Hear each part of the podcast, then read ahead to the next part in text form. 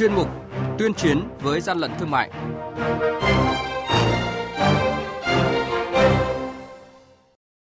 Thưa quý vị và các bạn, những thông tin chính có trong chuyên mục này đó là quản lý thị trường Hà Giang tịch thu hàng tấn chả cá sủi cảo không rõ nguồn gốc. Bình Dương tịch thu 800 bình ắc quy nhập lậu. Phú Thọ tiêu hủy hơn 5 tấn pháo nổ, đồ chơi mỹ phẩm.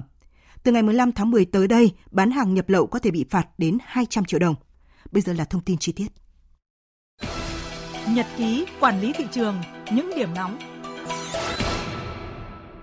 Thưa quý vị và các bạn, hơn 3 tạ sủi cảo và gần 1 tấn chả cá dạng viên đóng trong các túi ni lông có chữ nước ngoài vừa được đội quản lý thị trường số 9 thuộc Cục Quản lý Thị trường tỉnh Hà Giang thu giữ. Thời điểm kiểm tra, bà Trương Thị Thắm, cư trú tại tổ 14, phường Minh Khai, thành phố Hà Giang, nhận là chủ hàng nhưng không xuất trình được hóa đơn chứng từ liên quan tới hàng hóa này đội quản lý thị trường số 2 thuộc Cục Quản lý Thị trường tỉnh Bình Dương phát hiện cửa hàng Rangfang do bà Lý Y Ngọc Ánh, khu phố 4, phường An Phú, thành phố Thuận An, tỉnh Bình Dương làm chủ, đang nhập 800 bình ắc quy, 250 cục sạc bình ắc quy và hơn 700 giỏ đựng hàng là phụ kiện sử dụng cho xe đạp điện nghi có nguồn gốc từ Trung Quốc, không ghi nhãn phụ. Tại thời điểm kiểm tra, chủ cửa hàng thừa nhận mua hàng trôi nổi trên thị trường không có hóa đơn chứng từ chứng minh tính hợp pháp của hàng hóa về để bán kiếm lời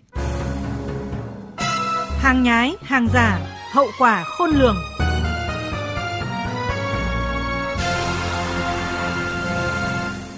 Thưa quý vị và các bạn, lực lượng quản lý thị trường tỉnh Phú Thọ vừa tổ chức hội đồng tiêu hủy hơn 5 tấn hàng hóa vi phạm gồm pháo nổ, đồ chơi trẻ em, mỹ phẩm, thực phẩm chức năng, phụ tùng ô tô, xe máy đã bị bắt giữ trước đó. Hình thức tiêu hủy sẽ tùy theo từng loại hàng hóa mà có cách tiêu hủy phù hợp như sử dụng xe cán nát, dùng búa đập nát, đốt hủy trực tiếp trong lò đốt hai cấp ở nhiệt độ cao và ngâm nước.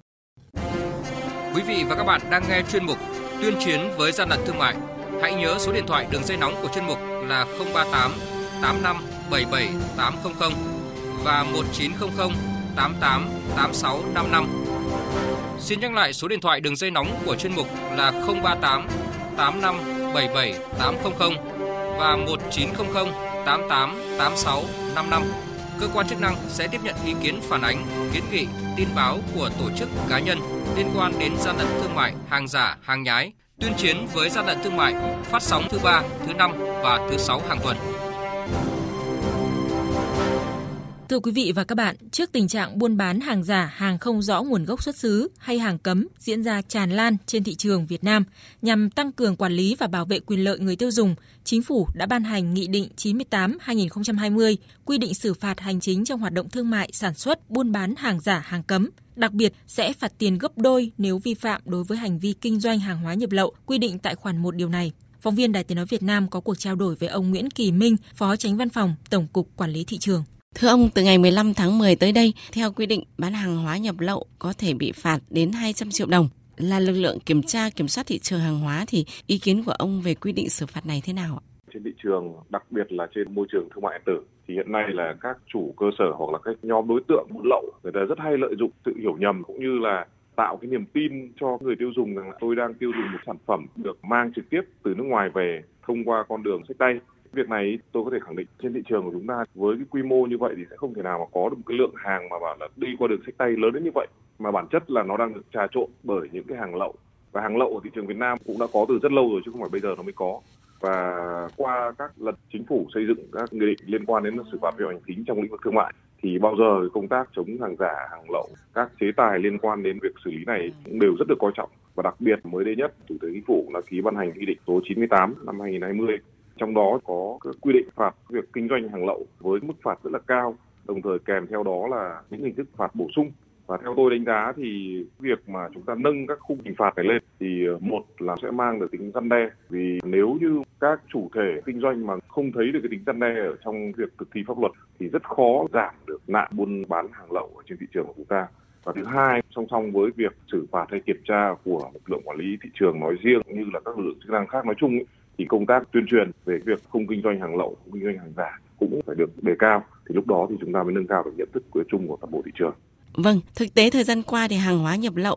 đội lốt hàng sách tay bán trên thị trường tràn lan. Vậy để hạn chế được tình trạng bán hàng nhập lậu, cơ quan chức năng thì cần có giải pháp gì trong thời gian tới ạ? Theo tôi để giảm cái tình trạng này thì một là đối với lực lượng quản lý thị trường của chúng tôi thì cần tăng cường cái công tác kiểm tra kiểm soát thị trường trên địa bàn đặc biệt những tuyến vận chuyển hàng lậu nóng như là những tỉnh thành và các đường biên giới có các kho tàng bến bãi lớn để tập kết hàng lậu Thế rồi công tác về kiểm soát thị trường ở trên môi trường mạng internet hiện nay cũng đang rất là nóng vì đây cũng là một trong những nguồn mà để phát tán những cái thông tin về kinh doanh hàng lậu và hàng giả. Thứ ba theo tôi thì các cái lực lượng chức năng như là hải quan, đặc biệt là biên phòng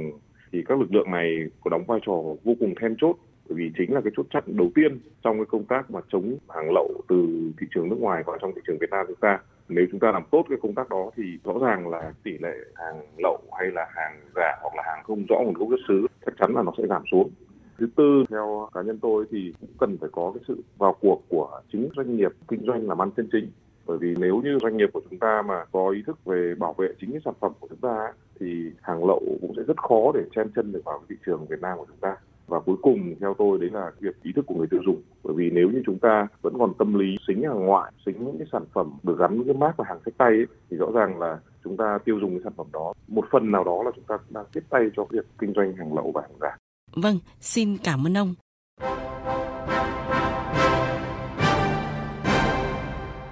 Tay chống hàng gian hàng giả bảo vệ người tiêu dùng.